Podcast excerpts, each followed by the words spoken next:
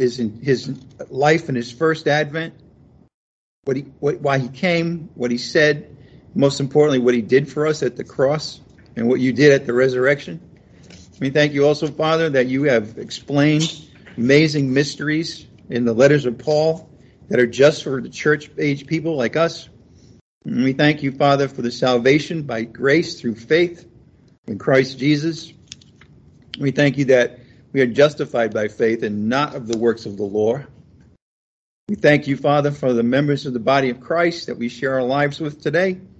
We thank you, Father, for the great hope that you've provided us in your word about our future, about our future not only when we're raptured, but also in the ages to come.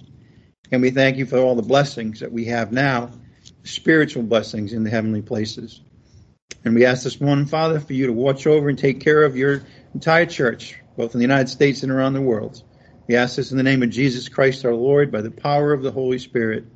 Amen. Amen. Alrighty, listen, uh, it's been a while since I've said this, but I do want to once again encourage you to be reading the Gospel of John. Okay, um, it's uh, I'm going to talk about this a little bit this morning, but it's a, it's a it is a book that is deceptively simple, and yet when you read it again and again, you start to see some things, start to understand some connections and some questions that come out only because you read it through and, and you're looking, comparing different parts of the gospel to other parts. So I do highly encourage you to do that. You know, it's it's it's 21 chapters, so you can take a little bit at a time, maybe you know a couple of chapters a day. But pl- please, if you haven't been doing that, please start to do that again. All right, let's begin. The title of today's message is "If You Continue in My Word." If you continue in my word. I'd like you to turn now to the Gospel of John, chapter 8, verse 31. John chapter 8, verse 31.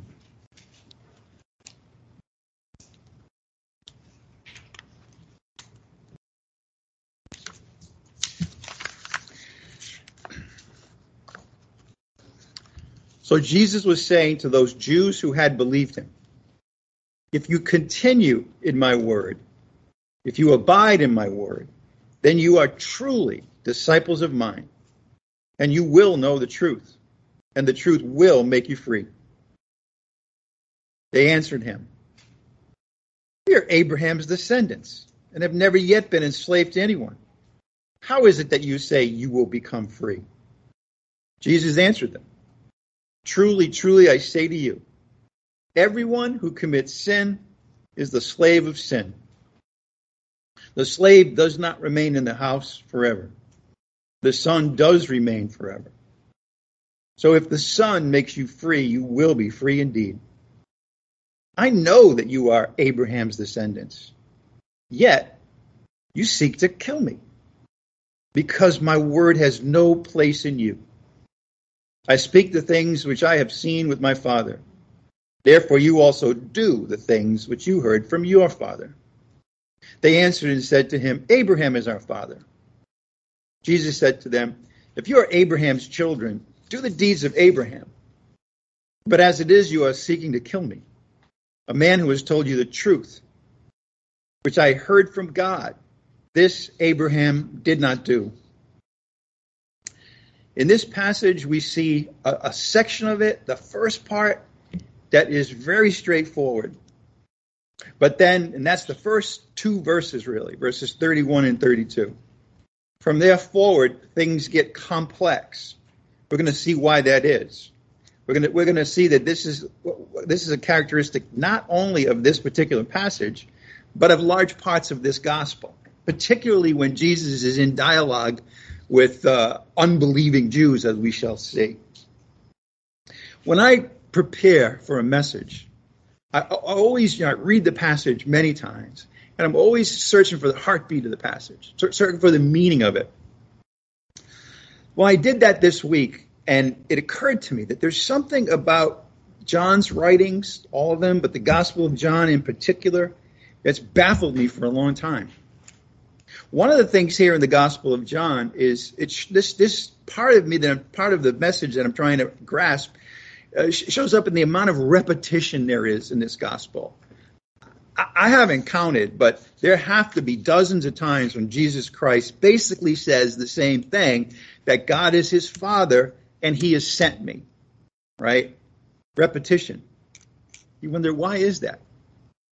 It also shows up with terms, this thing that is baffling at times. They're terms that you can't quite get pinned down. You think you understand what they mean, but then you come up to the term in another setting, and then all of a sudden what you thought it meant can't fit what we're now reading. Uh, two of those are the Jews, and we've wrestled with that already. Who are the Jews? Sometimes it does mean the nation of Israel.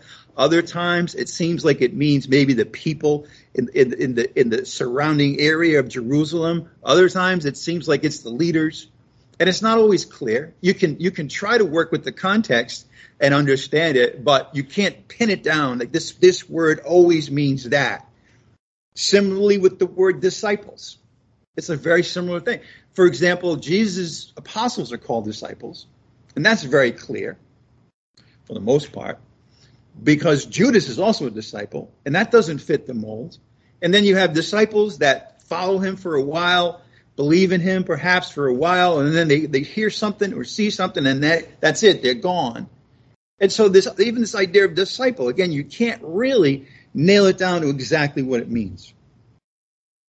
Or like we have this week, where there's a crowd of Jews around Jesus. We've seen this again several times. For a bit, you think you know who they are. Then all of a sudden, something happens or something is said, and then it changes how you understand who that crowd is. There's a sense in which you examine a set of relationships again and again.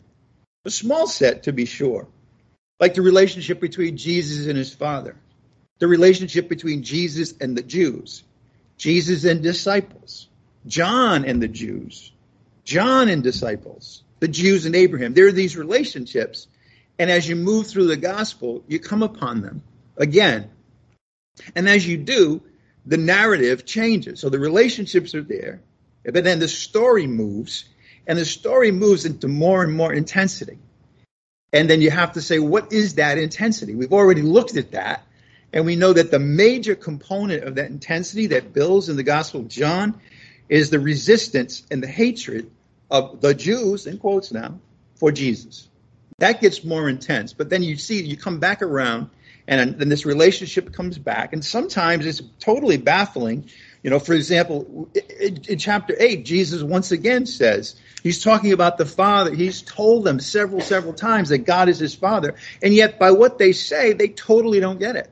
They totally misunderstand. How many misunderstandings, too, have we seen this in this gospel? Jesus is talking about the Spirit. The people think he's talking about just water. Jesus is talking about his body. They think he's talking about normal bread. We've seen that again and again and again. So it's it's like it's like you think about like something that's moving around, right? And then it's it's also going forward in time. And what happens is it spins faster as the, as the, say the truck is going down the highway. See, everything in the Gospel of John is interconnected. We know that. We know that, that there's that there's a relationship between the Father and Jesus. We know that there's a relationship between Jesus and the disciples, that in large measure, for example, their coming to believe who he is coincides with their understanding that he's in the Father and the Father is in him. So there's these interconnections. But if you if you just take one snapshot, you never get the entire picture at one setting. And you ask yourself, why is that? You see, for example, a relationship between Jesus and his disciples, and you see it from one perspective. But you don't see the whole thing, and you never actually get all of it in one frame. It seems like you're getting close. And this is particularly true when Jesus is talking to the crowds. It seems like you're on the cusp of putting it all together, and then you can't. And you ask yourself, what is going on? There are things that you are in the presence of in this gospel that you can't quite resolve in your head. Finally, I started to realize that maybe we're not supposed to resolve it. Maybe not here. You know, what is the Gospel of John? Essentially, it's the recording of a ministry of a man named Jesus Christ, who we know is God's Son and the Messiah, over the course of a three year period. And this gospel presents things the way they were during that three year period among the people that Jesus is interacting with across those three years. But what do we do? Well, what we'd like to do is to take that narrative, to take those episodes between Jesus and the people, and we'd like to pull them out of that, as, uh, extrapolate those things, and say it's the same for us in our time. But that's not true. We, we want John to write the gospel the way we would prefer to have him write it, the way that we think. One of the big things that I think is, is something that we wish the gospel of John was more like is a logical order.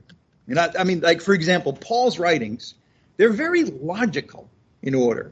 Right? You can go through them and you can see the argument and how it progresses. That's not really the same at all in the Gospel of John. And you ask yourself why that is. For example, we one of the big subjects of the Gospel of John is uh, believing in Christ. Now, what we would like is to have it all laid out in a logical order. The Father calls, the Spirit convicts, the gospel is preached, the person believes, the person continues in the word, the person is justified, the person is sanctified, and there's this progression. But we don't we don't see that all put together in the Gospel of John. We see parts of it, and then particularly in the discussions and the arguments and the conflicts that Jesus has with the Jewish people, we find that there's a resistance to putting it all together. You can't quite resolve it. And we can't. You see, we would like to put things in a logical order, but it simply isn't that way in the Gospel of John.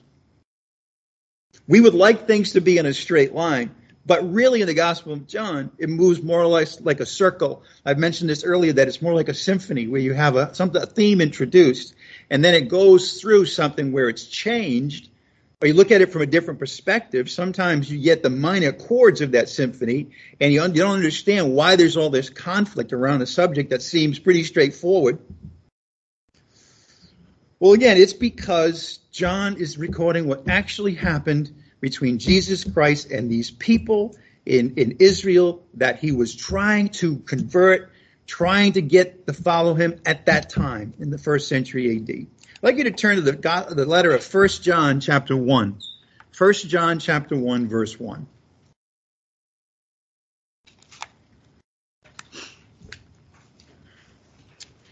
What's excellent about having 1 John is that we actually get John reflecting on what he recorded in his gospel.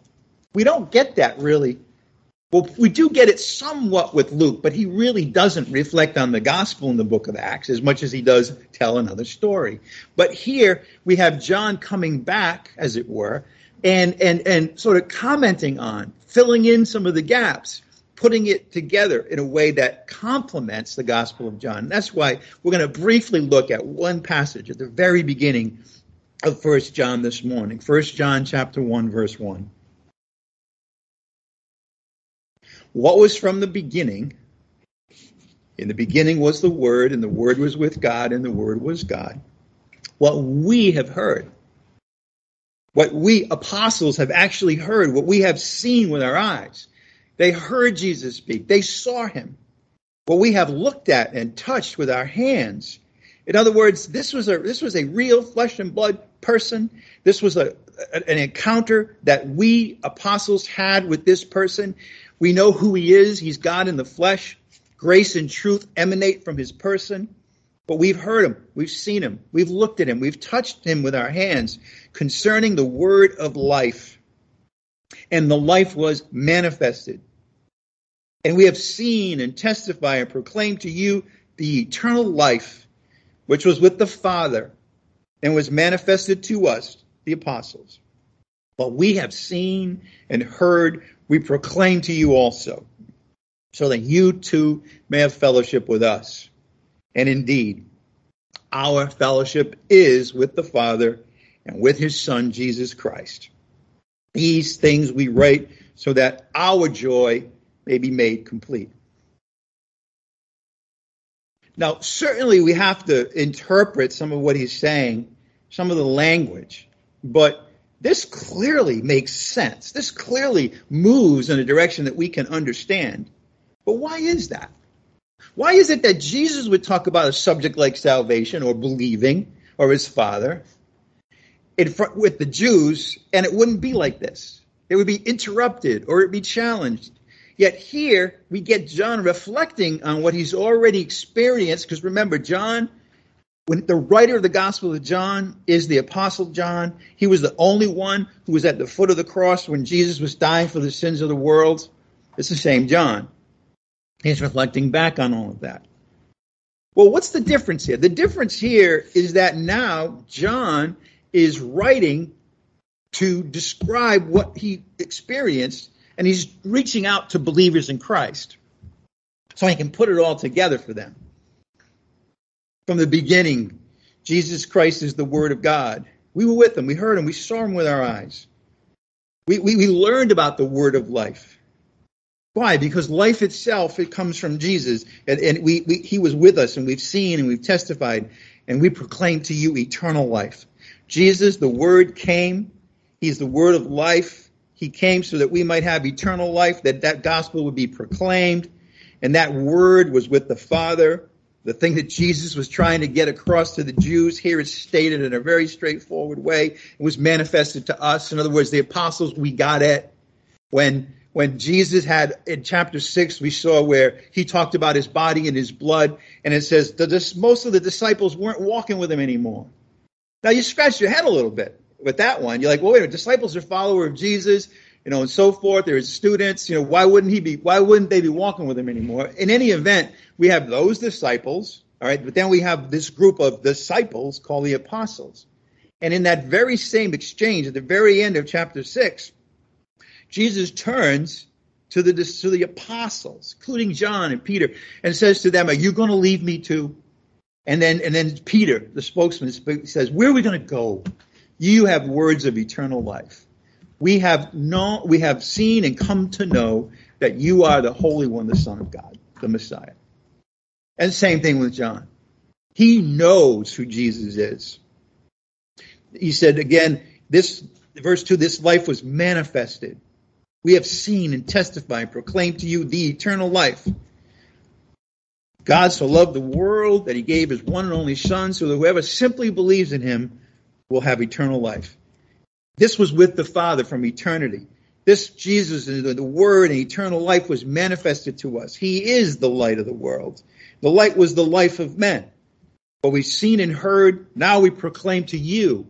This is in a different context now. It's not Jesus proclaiming or trying to proclaim this to this crowd of Jewish people, which is a very complex and risky situation more and more. It's now John speaking to his, his flock, as it were. We proclaim to you also what? That Jesus Christ is the Word of God. He's God in the flesh. He's bringing eternal life. He came from the Father. We proclaim to you that you may have fellowship with us, so that we may be together as a family. All right? And indeed, our fellowship, our family is with the Father. He is our Father, we're his adopted children, and with his Son, Jesus Christ. That's what fellowship is. Fellowship is being a member of the family. And that's, of course, what Jesus is trying to get through to the people that he's speaking to in chapter 8. He's saying, you know, there's a difference between slaves and sons. You know, and if the son sets you free, you will be free indeed. Okay. These things we write now that I joy, that our joy is very interesting.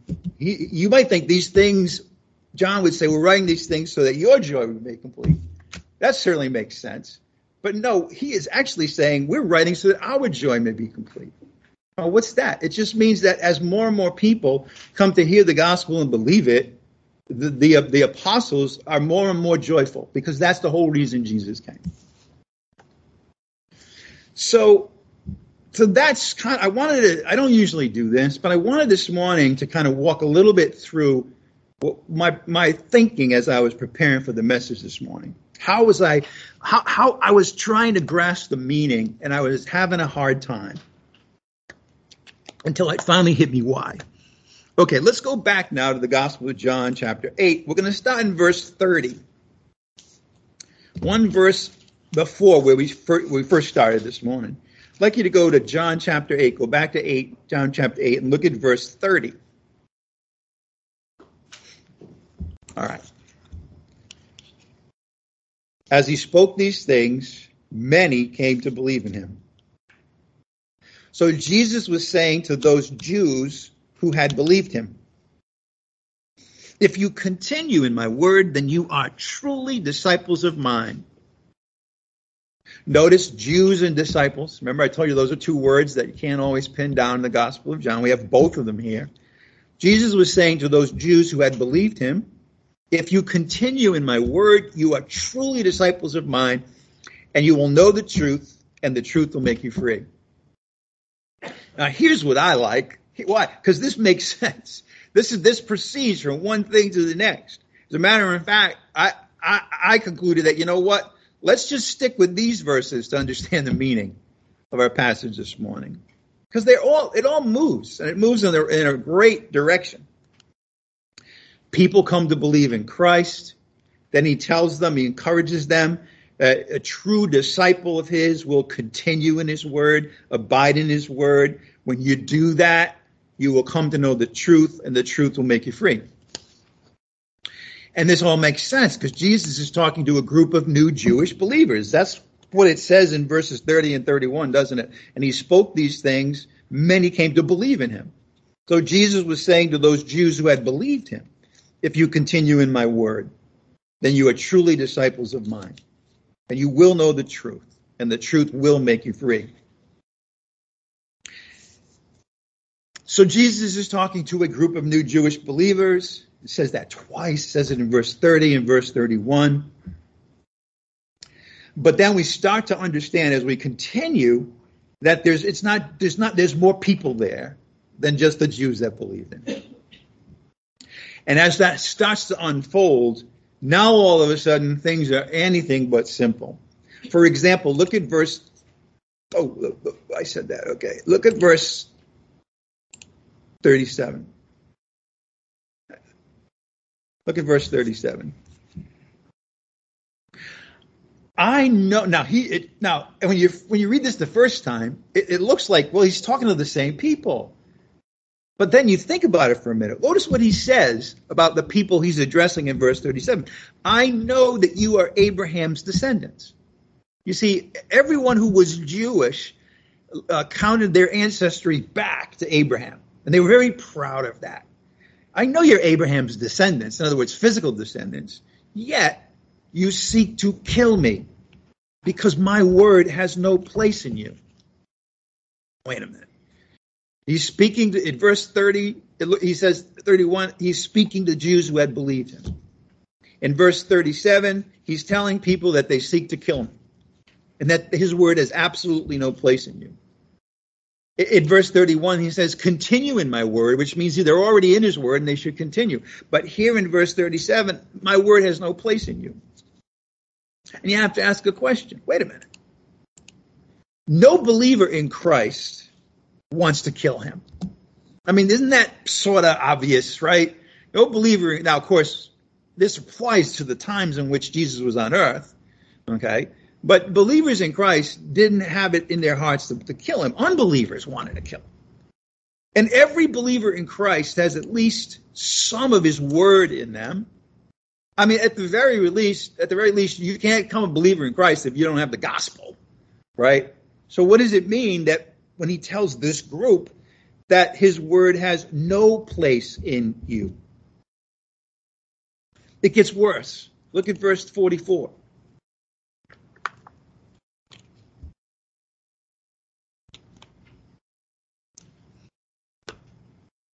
You are of your father, the devil, and you want to do the desires of your father. How can a believer in Christ have the devil as his father? You can't. So clearly, we started with at one place with one people, and then we we ended up in a really different place with have to be other people there.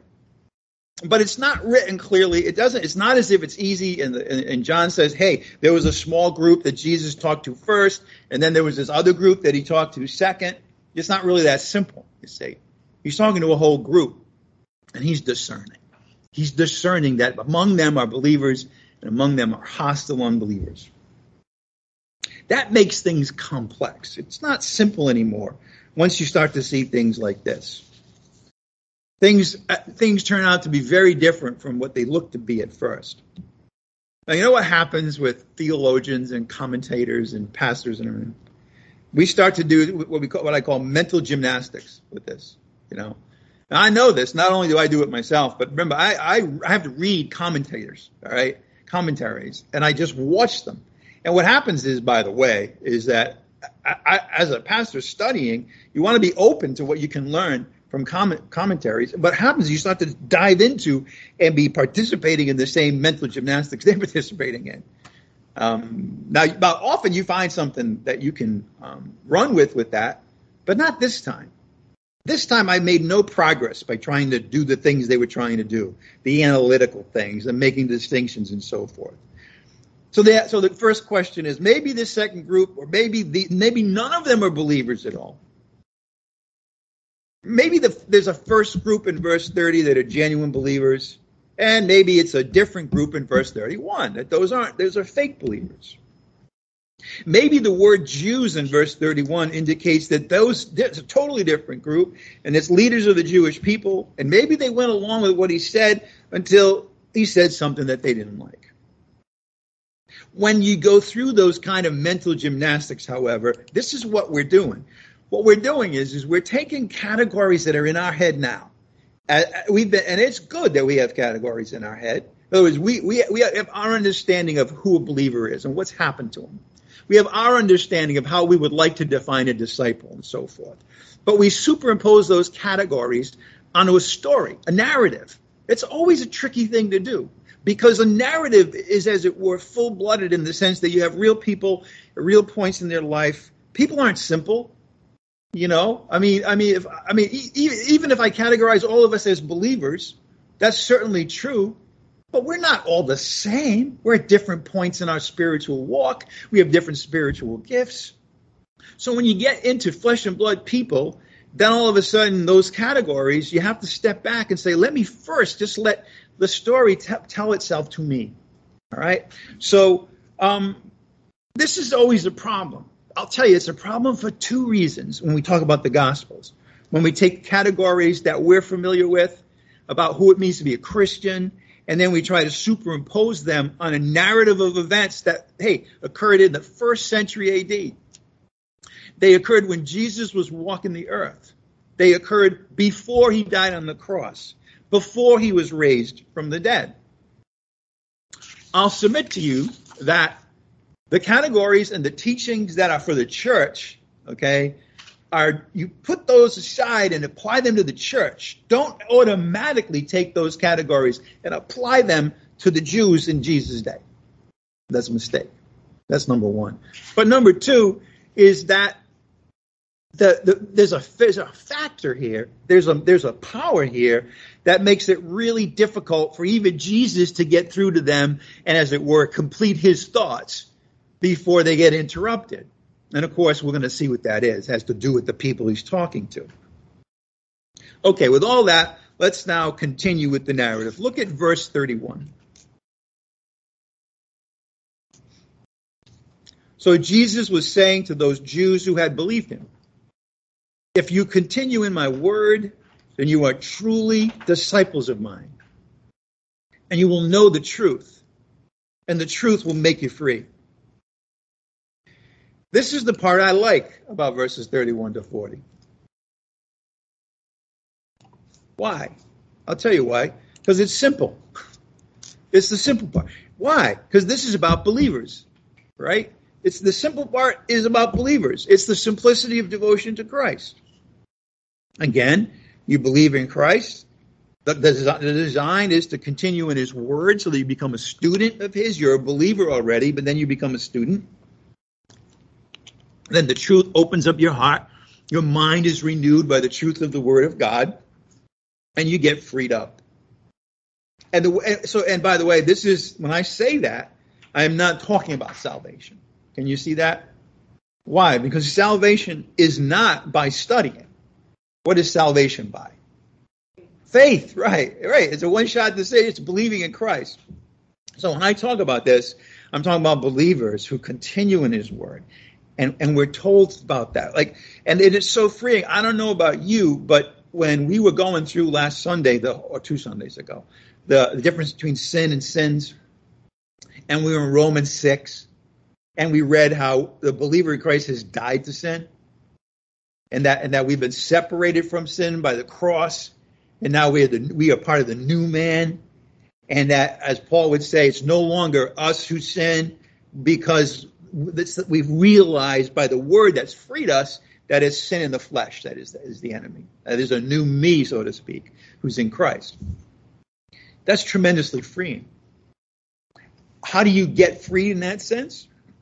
By hearing the word of God and believing it and holding on to it and applying it to situations in your life, like situations when you sin, and then all of a sudden you, there's this voice, I guess you could call it, inside of you that wants to tell you, you're not a good Christian. You just did that. It's even worse for a pastor, by the way, because it's like, not only you're not a good Christian, but you're a terrible pastor. You should never get up there and preach again after committing that sin. By the way, Satan would like nothing better than to have every pastor who sins stop preaching because there wouldn't be any preaching, right? So, but so that you, you got to be freed up by the word of God, not just at salvation, but after that.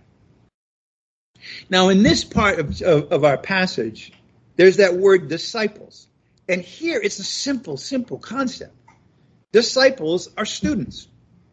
That's really what the word means. Disciples are students. Now, how does it get complicated?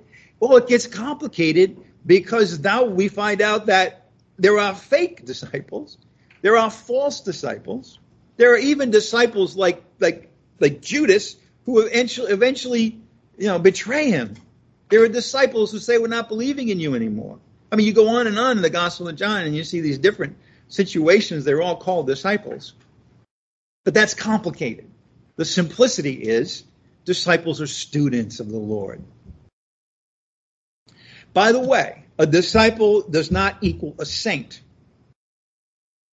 Disciple and believer are two different things. We're confused about that today in the church. People say that um, that you know we're followers of Jesus. Well, okay. I mean, I, get it on a on a like, a like a basic level. People say it that way. But I got a question for you. How can you be a follower of Jesus in the sense in which the people in the Gospels were when Jesus is in heaven? You see, see, a disciple in that time was somebody who, who followed a man as his as a, as his teacher. You were a student and you emulated the life of what the teacher was saying and doing at that time. We're in a totally different place as the church. You know, our, our teacher really is the Holy Spirit who dwells our hearts, right? So it's different. So disciple is not the same thing as saint, not the same thing as believer. You can be a believer and not be a disciple, and you're not going to hell. You can be a disciple, you could have been a disciple and not be a believer and go to hell, to make it real simple. Something interesting that um, I noticed, you know, there, there, are these things called concordances. A lot of you have been familiar with them, concordances. And basically, you, you want to find where a word is used in the Bible. Well, I did a concordance search one day on the word disciple disciple, disciples, you know, you have to do the singular and the plural. And, and it's very interesting because this, the word disciples is very prominent in the Gospels. It's also very prominent in the book of Acts. And all of a sudden, you get to the end of the book of Acts and it stops. It's never used by the Apostle Paul in any of the letters to the church. Isn't that interesting? I find stuff like that interesting. That's saying something. Why? Because we're not called disciples. We're called saints. And, and, and it's a much bigger thing than a disciple who followed Jesus on earth. You see, disciples were around, and you, that word was used for people that followed Jesus, followed John, and yes, followed Paul when they were on earth. But we're saints. We're heavenly people, right? Our, Jesus is in heaven, waiting for him to come back. A saint carries with it so much more than who a disciple was when Jesus walks the earth. We're in union with Christ. We've been adopted. We have the Spirit now. We've already been freed from our flesh and so forth. So many, many things. If you, if you, if you run out of things, you can go to our website and there's a list of 50 of them. And, and that's just scratching the surface of all who we are as saints in Christ. And yet there is something in common with what John is writing here in chapter 8, verses 31 and 32. We believe and then we, we have the opportunity, the invitation to continue in his word. And that's what it means to be a disciple. See, believers can still be disciples in that sense because we can still be students. Okay? And then we learn the truth. The truth makes us free. In other words, saints today, you and I, are still called to continue in Christ's word, aren't we? This is pretty, why you're here today. To continue in Christ's word, right? So that's pretty obvious. Look at Colossians chapter 3, verse 16.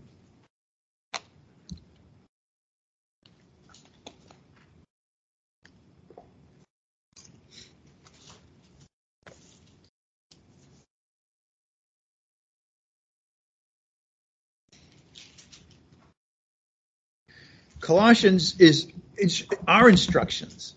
You see, the, the epistles are our instructions telling us about our life. There are so many, many, many things that if, if a person stops learning about who Jesus is in the Gospels, learning about what the cross was all about, in the, you stop at the Gospels, you miss about 98% of what the truth is, by the way. All right. Colossians it's all about who Christ is. And there are things that are said in Colossians that really aren't said anywhere else. So if you think, ah, you know, I can skip that, you just skipped a mountain of truth about Jesus Christ, for example. Colossians 3:16, let the word of Christ richly dwell within you, with all wisdom, teaching and admonishing one another with psalms and hymns and spiritual songs, singing with thankfulness in your hearts to God. That's how we continue in Christ's word. We let it richly dwell within us. We can do that now, especially because we have the Holy Spirit dwelling in us. What a powerful combination. We have the completed canon of Scripture. We, we have this, the, the things that call mysteries that were never revealed until Paul wrote about them. We have them. So there's a richness of the word itself we it can come into our hearts, and when it comes into our hearts, it's met by the Holy Spirit. Wow. I mean, that's some that is that is such more much so much richer uh, dwelling in Christ's word than was available at the time Jesus walked on earth. And you see, the, the, that means that you know when you're talking about believers, when Jesus is talking about believers in the Gospel of John, again, that's the simple part. My yoke is easy, my burden is light. That's for believers. There, speaking of believers, there is a definite freedom that comes from understanding the Word of God. Certainly, we know that in terms of what God has accomplished for us, there's incredible freedom the moment we believe in Christ because we are entered into the death of Christ, his burial, and his resurrection. So, as Romans tells us, we're freed from the bondage of sin the moment we believe, there's nothing we have to do. We're freed from the bondage of the law. The moment we're saved, there's nothing that we have to do. And yet, the freedom continues. There are other ways in which we're freed up that are not, that are, that are, what they actually are, are drawing from the truth of who God has made us to be, so that in our lives and in our hearts, we continue to be freed up from things. You know, like worries, right? How do we how do we deal with worries? Well, you you know you can believe me, the world will have a lot of things to say about that. You know, they'll tell you that well, what you should do is imagine all these worries going away and visualizing them not being there anymore, or writing them all and putting them in a balloon and popping the balloon, right? Things like that, right? That's not how you deal with worry. No, what how you deal with worry? You realize that that you that you can take all your worries and throw them on the shoulders of the Lord, and that not a balloon, but the shoulders of the Lord. He says, "Do not worry. There's no reason to worry." He says, "How about fears? Right? You have a lot of fears this morning. How do you get rid of the fears? Simply, you understand that perfect love casts out fear. So anytime you're about to fear. Instead, understand that you have a Father who's all powerful, who loves you, who's going to watch over you. That's how you get rid of fear. So we continue to get freed up, but how? By the truth that's in God's Word, and we take it and we believe it again and we use it another time. Because, you know, as you go through life, you're going to have new worries. You know, I'm not going to personalize it too much, but believe me, I have worries today that I didn't have five years ago. So do you. And so, and so some mental gymnastics that the world wants you to do is not going to really fit anymore when you get a new one. But God's solutions fit all of time. And, and, and how do we get God's solutions? You know, again, it's not on a mountaintop. It's not to find some guru or yogi or whatever, not to meditate. No, we just go to the Word of God. But the trick is, is to be having the Word of God dwell in you richly, so that you're not, you know, man, I think there's something here. Oh, wow, what's this book Chronicles? I've never, I didn't read that. Let me see. Uh, I think the Pastor said something about Romans. I mean, No, it's not that. All the time you're worrying and afraid. That's not going to work. What's what is going to work? Having it in your heart, having it dwell richly in you. How do you get that? That part is not magic, right? You get that because you have, like Jesus, you understand that the Word of God is more necessary to you than your daily food. That's desire to want it, and and that and you've organized your life in such a way that hey, you're here today. You know, there's plenty of people who think of Sunday in a totally different way today then that time when you can have your hearts refreshed and your minds renewed and you're challenged to how to live according to who you are. That's how you get it. You let the word of God richly dwell within you and it frees you up. Christ continues to set the saints free. He sent us free on the cross. He wants to set you free today. He, wants to set you free from the bondage of, of I, I mention this a lot, and, and, and it's something that, that I think is relevant, and it's called a bucket list. A bucket list. You know, what a, everybody knows what a bucket list, right? Is now by these days, right? You go through your life and you stop one day and you say, "What are all the things I don't have that I want?" And you and you pile them up in some bucket, and you think that's enjoyable and it's going to make your life better. But really, if you think about it, if you have a bucket of things that you don't have, and you look at that bucket every day, guess what happens? You become a slave to the things that are in that bucket. You ever think about it that way? Maybe you haven't. Well, think about it that way.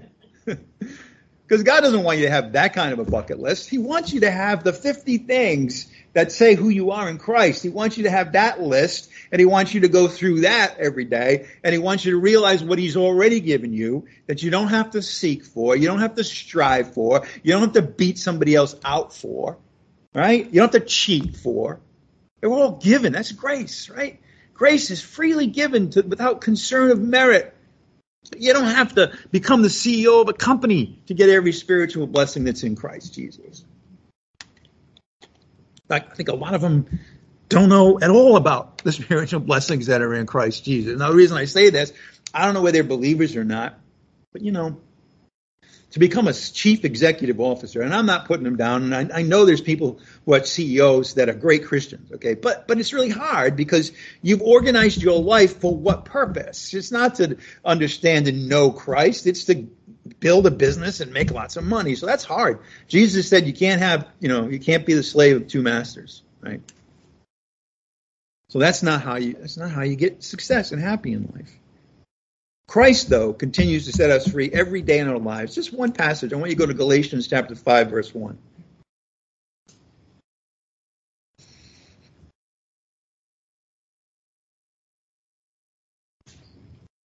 Galatians 5, verse 1. Galatians is Paul's rallying cry, the stake he puts in the ground concerning the defense of the truth of justification by faith. By believing in Christ, you are justified. But not only that, that the whole life after that is by means of faith. Like, like he says in Galatians 2.20, I've been crucified with Christ. and I and I no longer live, and yet I, I do live, but not I, but Christ who lives in me. And the life I live in the flesh, I now live by faith. So not only is faith for salvation, it's for living. You see that? So it's so there's freedom in salvation and there's freedom in living. He's, now let's see which one he's talking about. Galatians chapter 5, verse 1. It was for freedom that Christ set us free. Therefore, keep standing firm and do not be subject again to yoke of slavery. Let me say that again. It was for freedom that Christ set us free. In other words, he set us free so that we would be free. Then, but then, then keep standing firm. Apparently, the freedom he's talking about here is something that we stand firm about that we don't let it slip away, that we don't let the chains come back on our arms, spiritually speaking. Keep standing firm and do not be subject again to a yoke of slavery. Now, the slavery that he set us free from at the cross was the slavery to sin and death. We're never going to be under those yokes again. Okay, the, in Romans 8 2, it says the, the, the, governing power of the Spirit of life in Christ Jesus has already set you free from the governing power of sin and death. He set us free, and yet there's a freedom that He wants us to remain in. And, and, and we're starting to look at in our daily scriptures the, the, the book, the letter to the Galatians. And the freedom that he's talking about here in the context is the freedom from the law. The law, right? So what he's saying is, is you can be you can be a believer in Christ, and yet you can fall from grace and put yourself under law. And that's that is another yoke of slavery. Only now you've put it on yourself because God removed it. In other words, by the but again, how do you be, how do you how do you live in that freedom? Well, yes, you've been enabled to by the power of, of the cross and the power of the Spirit. And now you're still enabled to, but you have to make the decision that you're not going to allow the slavery, the, the bondage of the law in that setting, but you can fill in the blank the bondage of worry, the bondage of greed, the bondage of fear, the bondage of false expectations, the bondage of relationships that aren't working, and so forth, you see. That's, those can be yokes as well. It's not going to send you to hell, but it's certainly not going to allow you to live that life more abundant either that the Lord has for you. Okay, so all of that comes out of those first two verses in today's passage. You know, go back now. Go back to John chapter 8, verse 31.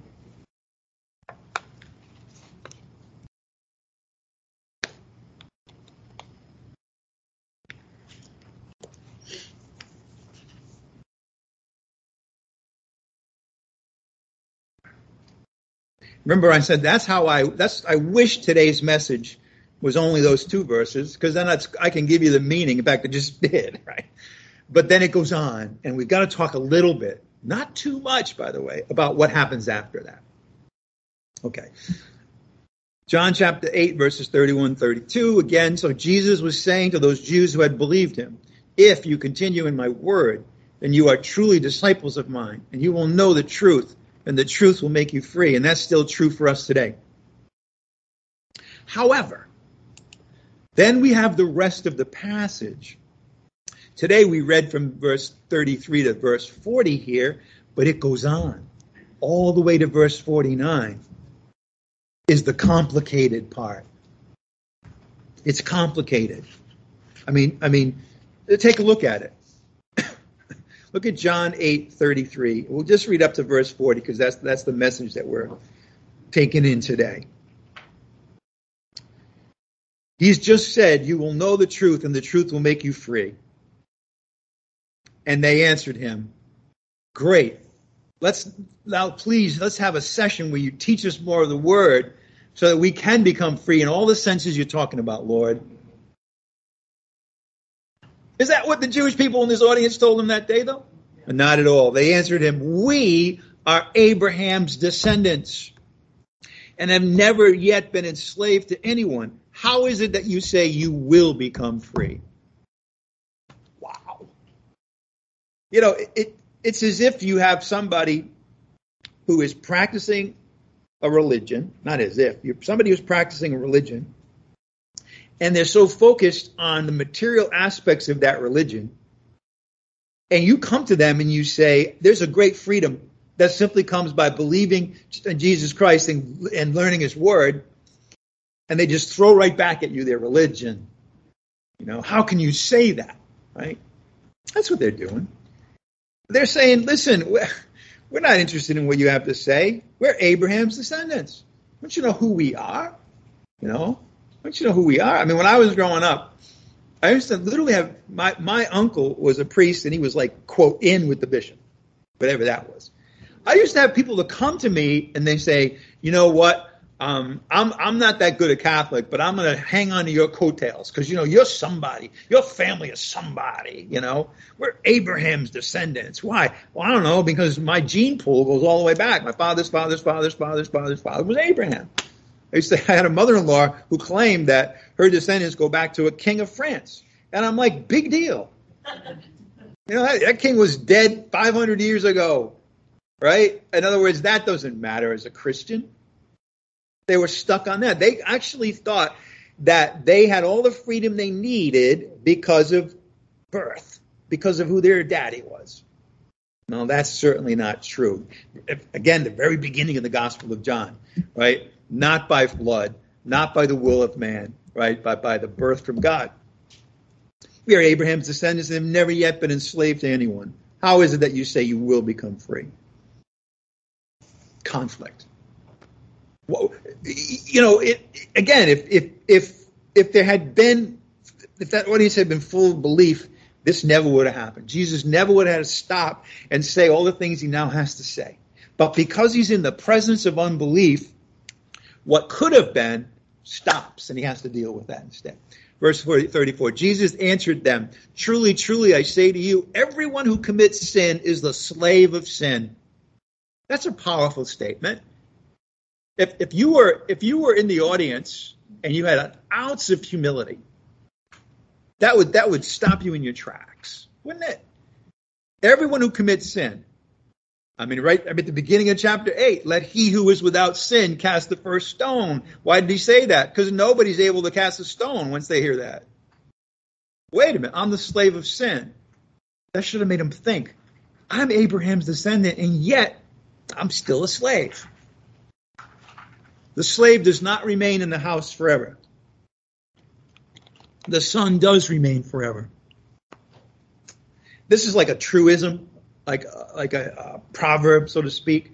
I mean, it, it's true that if you have a slave and he's in the household for a while, he's not going to be there forever, and most likely because he could be sold and so forth. However, the son has a claim to that house because he's a member of the family. So, verse 36 if the Son makes you free, you will be free indeed. And then he has to address the issue that they're raising. I know you're Abraham's descendants, yet you seek to kill me because my word has no place in you. I speak the things which I have seen with my father. And again, how many times have we heard him have to say that?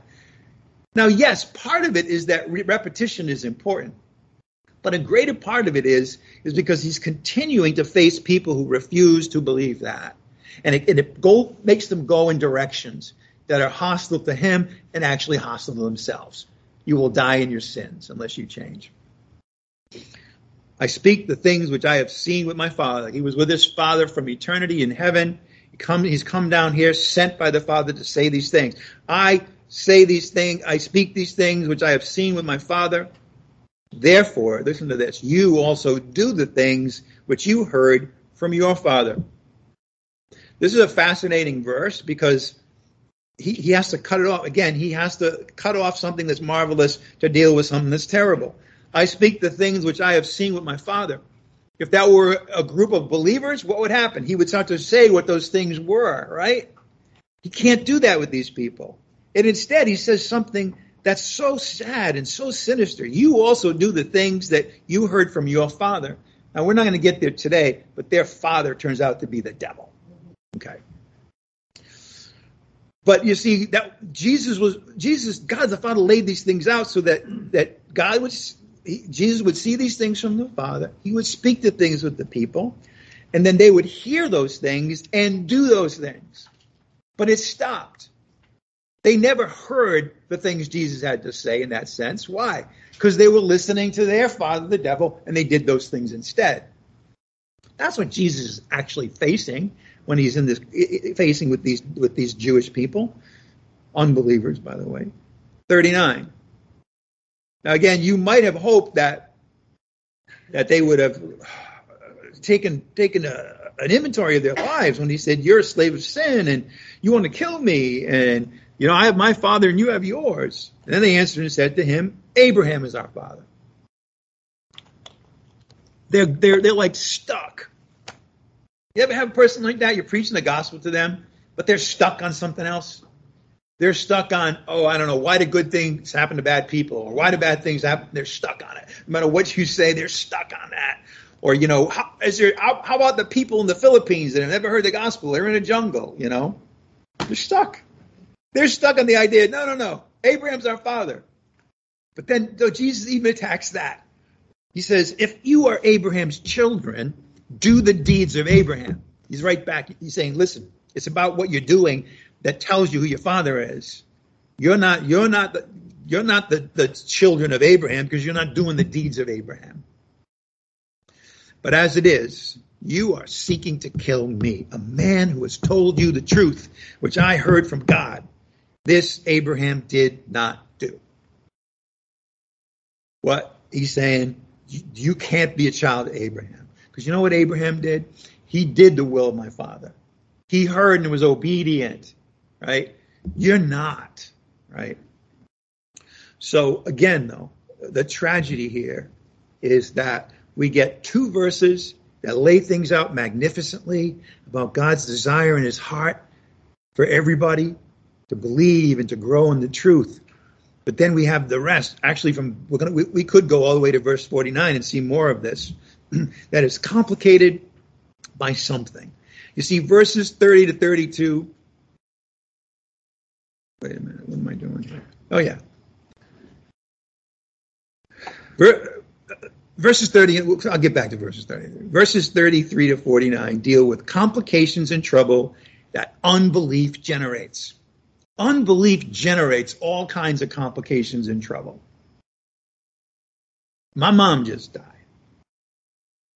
Christians, this is why I love I love being with us, okay? What happens when a person dies and, and Christians are around, right? They're supportive. They're loving. They want to help you bring in memory, good memories of your mom and all of that, right?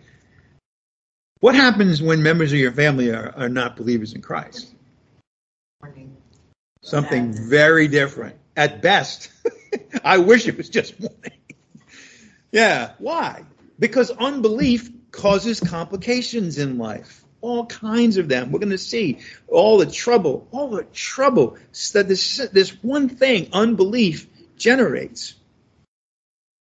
But again, verses 30 to 32, simple. Simple. Why?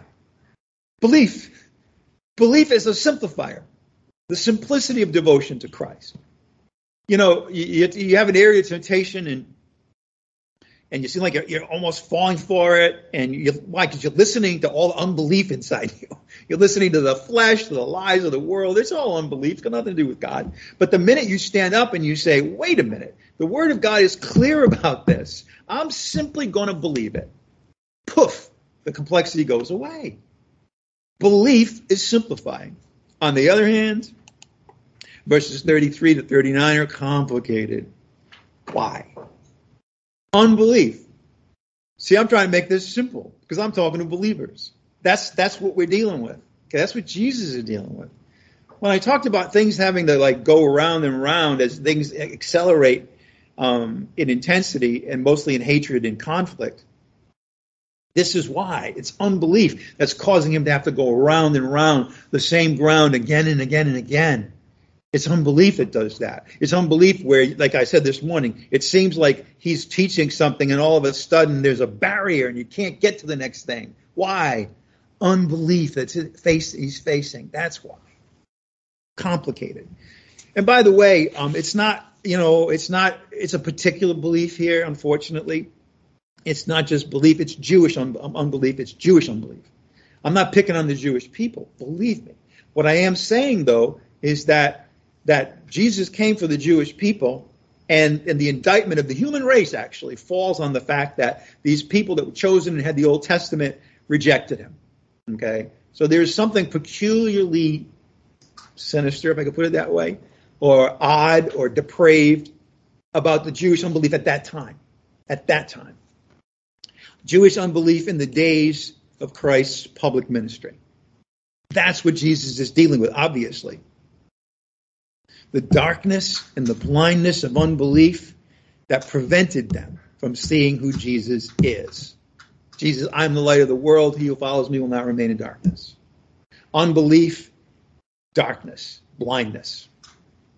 And worse than that, unbelief caused all those horrible, nightmarish things that Jesus is definitely not to come spewing out of their mouth. All the things they said, you shocked, you're shocked as a as a believer that they would ever say this about him. You know, at, at one point he said they hated me without a cause. They called him.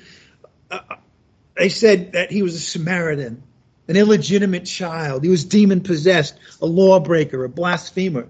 This is Jesus that we're talking about. How can things get that bad? Unbelief. Look at John chapter 9, verse 38.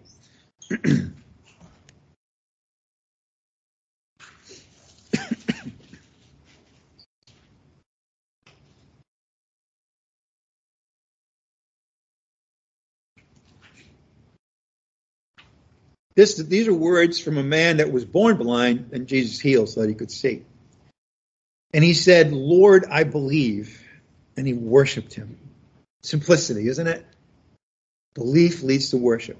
And Jesus said, For judgment I came into this world, so that those who do not see, like this man, may see, and that those who see may become blind.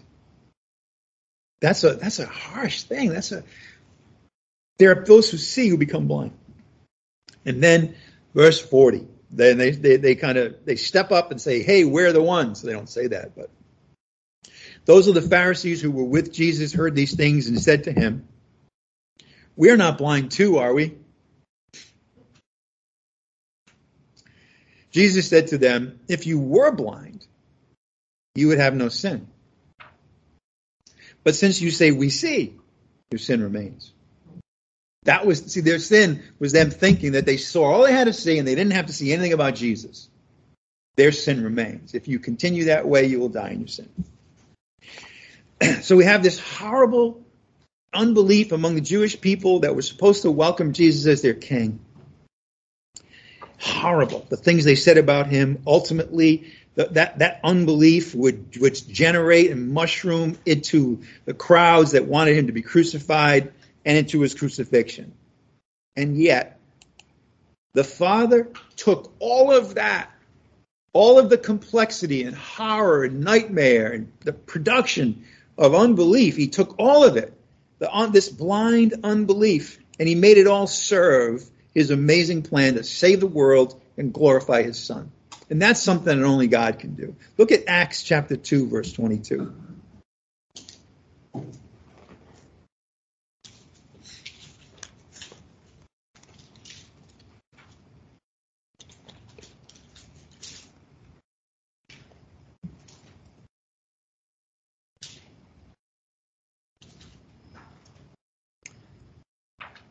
And keep in mind what we're studying about the, by the, the book of Isaiah, by the way.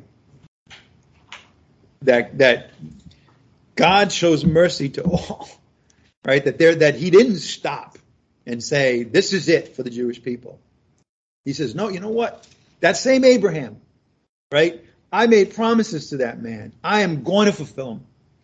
Their descendants will be in the kingdom. That's a remarkable thing to think about. What a God we have that has that kind of grace and mercy and forgiveness.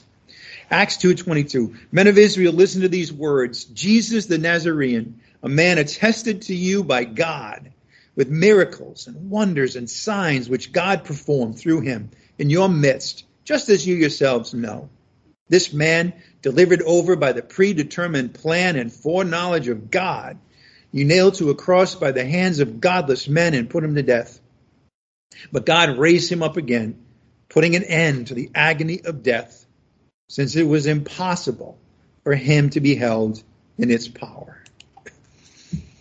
Today we have seen all the problems and horrors and complications of unbelief. But the remedy is totally simple. This is the good news. It's simple, right? It's what Jesus told Thomas when he showed him his hands and his side. Thomas says, Unless I see his hands and his side, I simply will not believe. So Jesus goes through, walks through a door and says, Hey, reach your finger here. See my hands. Reach here your hand and put it into my side. And then what did he say after that? Do not be unbelieving, but believing. It's so simple. It's so simple. And yet, think about it. Think about all of the complications that unbelief threw in his path when it was so simple. When all, he, when all they really had to do, ultimately, all anybody has to do now is not literally, but reach in and see the hand, see the love that Jesus had for you and dying on the cross for you. That's all you got to do and believe it.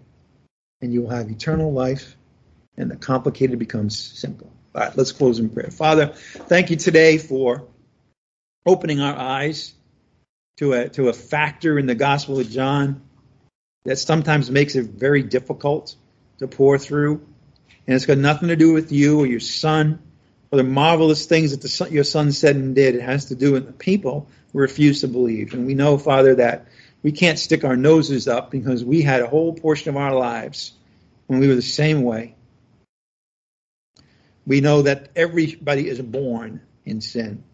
Everybody starts out life in unbelief. And so we just thank you for your grace and mercy on all of us.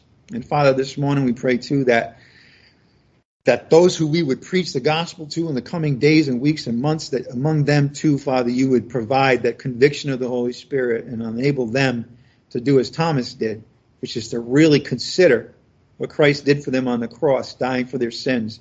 Consider the resurrection body of Christ, that you raised him from the dead and believe and have eternal life. We ask this in the name of Jesus Christ our Lord, by the power of the Holy Spirit. Amen. All righty, we're just about done. Just remember, um, Bible study every Thursday at 6.30, both here um, and on, on Skype, on the internet. Last week we were in, in Isaiah 44, and uh, it turned into Romans 8. These are the kind of things that happen in Bible study, you know. You might say, "Oh, Isaiah, 66 chapters. When are we going to be done?" Well, maybe maybe that doesn't matter. maybe again, maybe it's not just linear. Maybe it's, hey, we had a night we were able to just enjoy Romans 8 and all the wonderful things it says about us. That's the kind of thing God does, you know. So God's the one who really offers all of this. It's so rich. So, so please try to join us at that time. And again, one more time, let's let's understand the simplicity of the gospel that all men have fallen short, have sinned and fallen short of the glory of God, women too. And so Jesus Christ came and he died on the cross for the sins of the world, all of them. He died on the cross, he was buried, and on the third day, God raised him from the dead so that whoever believes in Jesus Christ will never perish, but at the moment of belief is declared righteous in God's eyes forever and is assured eternal life. That's the truth of the gospel. Simply believe in Jesus Christ as the God man who died for your sins and was raised again. All right. Father, thank you again for today's um, message. We thank you for every one of us that have gathered here, here in Florida, here on the internet.